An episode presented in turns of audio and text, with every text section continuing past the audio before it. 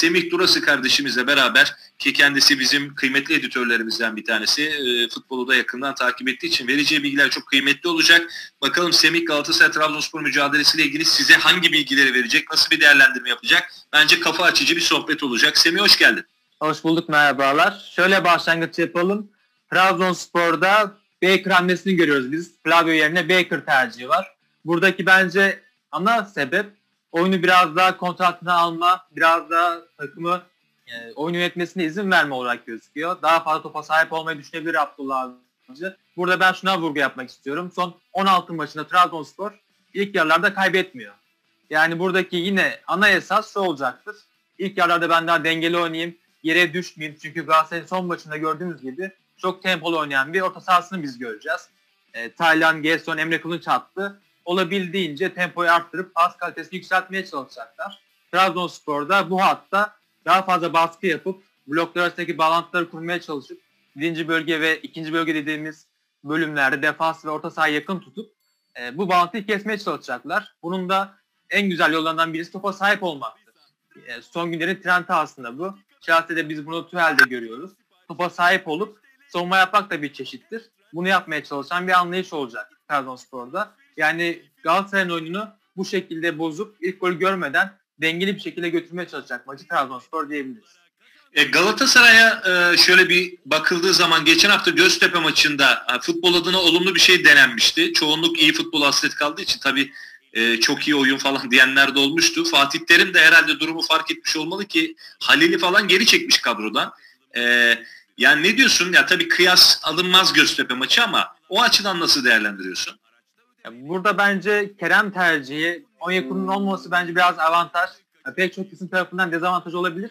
Ama Kerem'in olması, diğer tarafta Fegüli'nin olması, Babel'in oynaması bence biraz daha direkt hücumlarda katkı verebilir takıma. Çünkü geçen haftanın en büyük avantajı bence öndeki oyuncuların hareketli olması, araması, sürekli savunmak koşar yapmasıydı. Bunu orta sahadaki üçlünün de tempo yapmasıyla birlikte çok olumlu geri dönüş aldı Galatasaray. Bu haftada Babel'in pivotluğuyla biraz onu kullanmaya çalışıp Kerem'in savunma arkası koşullarını kullanmaya çalışıp Fegüli'nin de takımın komandonu, e, komandosu gibi kullanarak e, tempo arttırmaya çalışan bir Galatasaray göreceğiz biz. Trabzonspor'a karşı da bunu yapmak gerekiyor. Çünkü Trabzonspor geçmiş sezonlara göre çok daha iyi bir savunma hattına sahip ikili olarak diyebiliriz bunu rahatlıkla. Ve tempo yapmakta da onlara karşı biraz zorlanan bir takım da görebiliriz. Trabzonspor'a karşı bence en büyük avantajı Galatasaray'ın da şu olacaktır. E, beklerden destek almak zorunda Galatasaray mutlaka.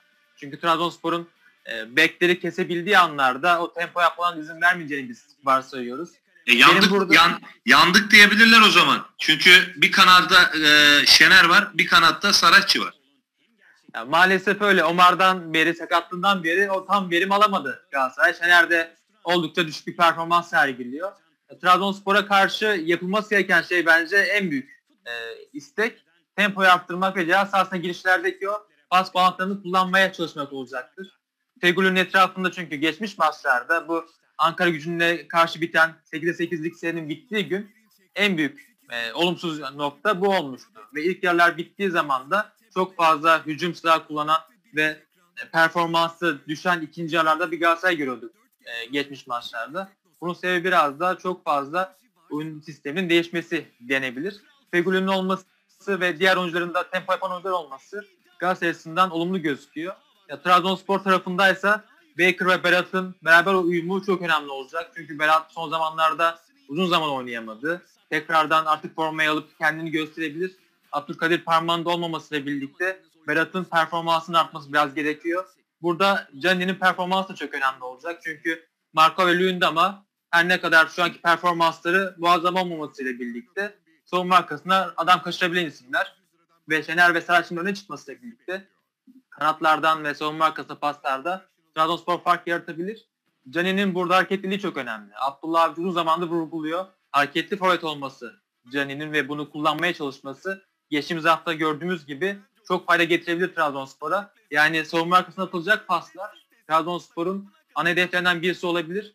Topu daha fazla tutup daha düşük tempoyla oynayıp orta saha üstünlük kurmaya çalışması, maçı ikili mücadeleye dökmeye çalışması Trabzonspor'un lehine bir durum çevirebilir bizlere ve şunu da kullanmak isteyecekler. bildiğimiz gibi Galatasaray şu anda ilk golü gördüğünde en az puan alan takımlardan birisi Süper Lig'de.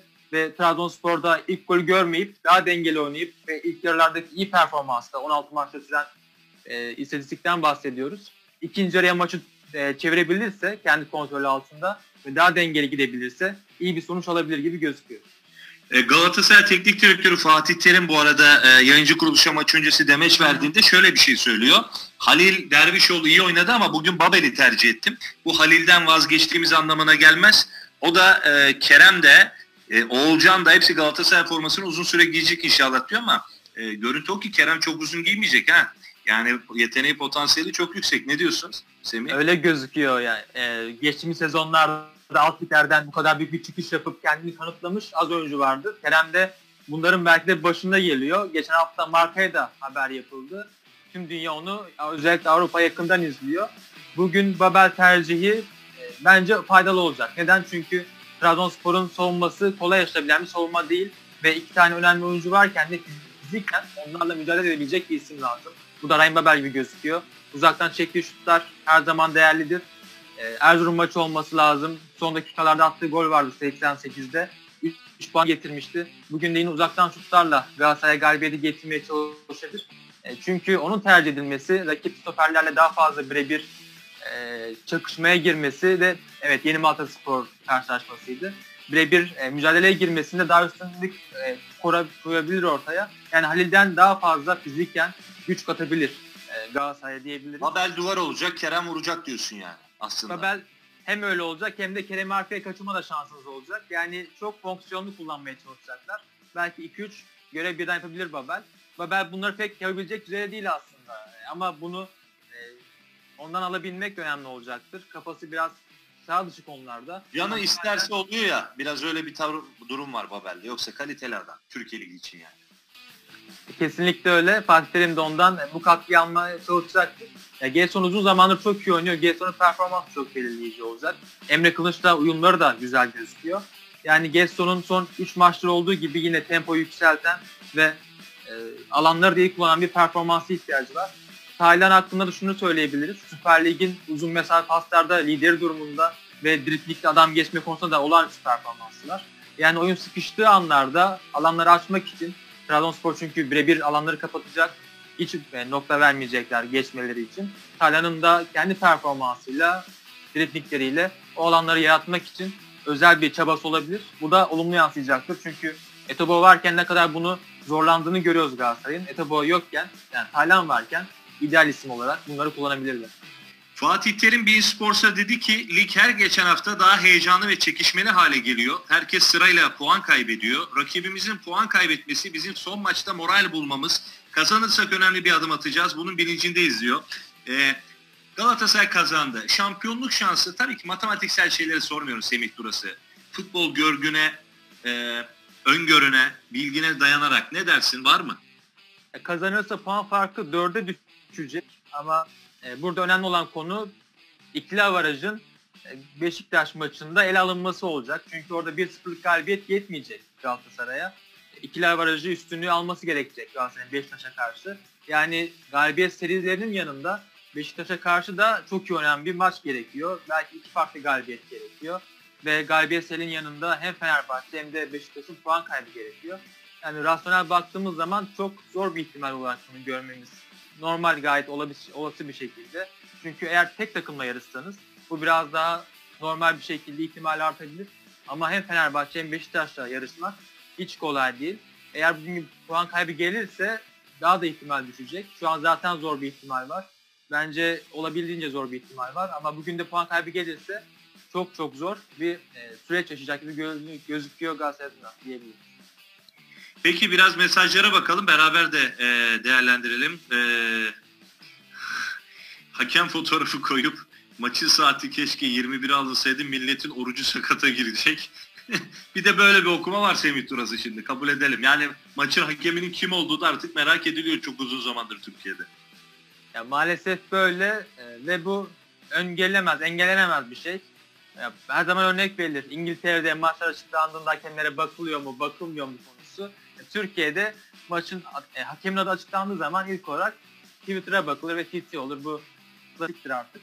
Ama son haftalarda farklı bir anlayışa gitti federasyon. Eskiden maçtan 3-4 gün önce açıklanırdı. Çarşamba günleri genellikle açıklanmalar yapılırdı hakemlerin. Ama artık maçtan bir gün önce açıklamaya başladılar. Bu da hakemlerin daha az tepki almasına etki olabilir. Ee, daha az tepki almasına etki olabilir. Almanya'da da böyleydi. Almanya'da maçtan bir gün önce açıklanıyor hakemler. Ve daha az e, hakemlere karşı bir e, tepki diyebiliriz. Almanya'da pek yok ama e, Türkiye'de bunu bu örneği kullanmak bence gayet iyi oluyor. Yıpranma payını düşürüyor yani değil mi? E, kesinlikle öyle. Çünkü 3 gün boyunca tek gündeme oluyor. Ki bunun üzerinden çok okuyan e, spor sektöründe insanlar olduğu için de onlara daha süre vermek daha olumlu gözüküyor. Ali Demirci doğru kadro Şener Babel mecburiyet hoca sabırlı olur saçma sapan değişiklikler yapmazsa 3 puan alırız bu akşam demiş. Ya, bu tamamen satranç maçı gibi gerçekleşecek. Çünkü burada 3 puana hayati önem duyan Fatih Terim olacak ve bunu çok iyi bilen Abdullah Avcı olacak. Geçen her dakikada Trabzonspor'un lehine olacak. Çünkü ilk yarı beraberlikleri çok görmüş bir takım Trabzonspor. Yani ikinci yarıya maç kalırsa biraz daha Trabzonspor'a yakın diyebiliriz. Son 16 maçında da ilk yarı berabere ya da önde kapattıkları maçlarda sadece iki kere kaybettiler.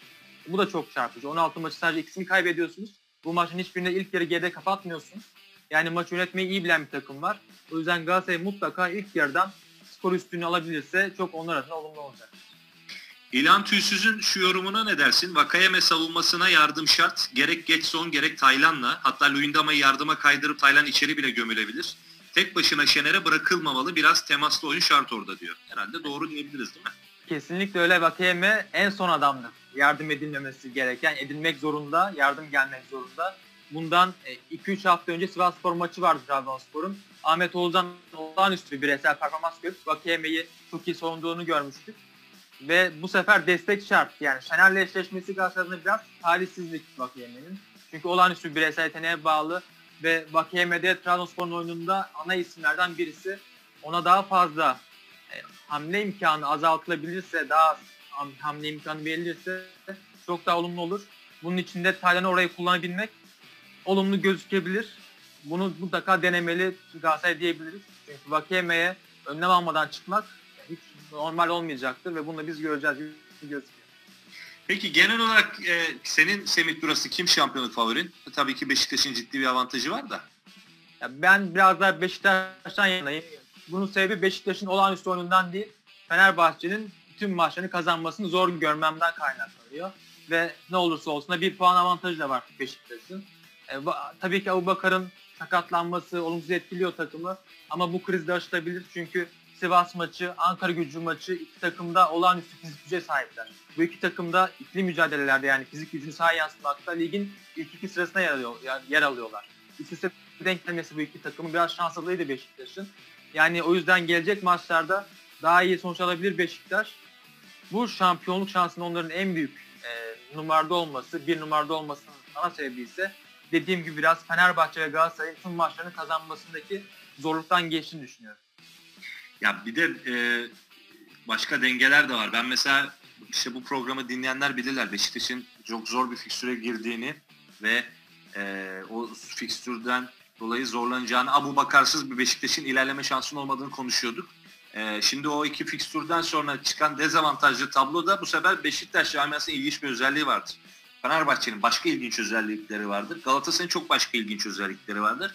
Beşiktaş'ın en ilginç özelliği kendi kendini imha edebiliyor Beşiktaş. Yani oyun Beşiktaş'ta, e, avantaj puan olarak Beşiktaş'ta, rüzgar, ivme, kamuoyu desteği Beşiktaş'ta. Yani herkes sorulduğu zaman Beşiktaş şampiyon olur diyebiliyor. Onlar hak etti diyebiliyor. O anlamda söylüyorum. Beşiktaşlara sorarsan şampiyon olamayacaklar. Çok fazla sosyal medya posta okudum. Eyvah geçmiş olur. Yani Beşiktaş'ın bu tipik özelliği Beşiktaş'ı bir kez daha şampiyonluktan edebilir. Eğer Fenerbahçe kazanırsa tabii. Çünkü söylediğim gibi Fenerbahçe'nin de aynı anda kazanması gerekiyor. Ama neredeyse Beşiktaş algı kendi algıları, yarattıkları algılarından ötürü zorla Fenerbahçe'yi kendilerine ortak edecekler.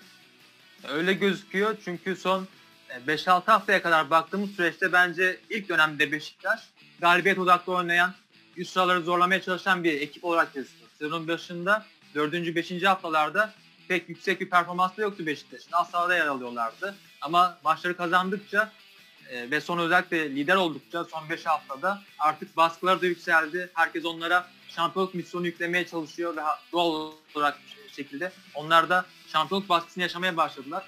Bunu yönetmek çok önemliydi. Çünkü şampiyonluk hedefleyen takım olarak oynamak başladı. Normal bir takım olarak, galibiyet hedefleyen takım olarak oynamak başladı.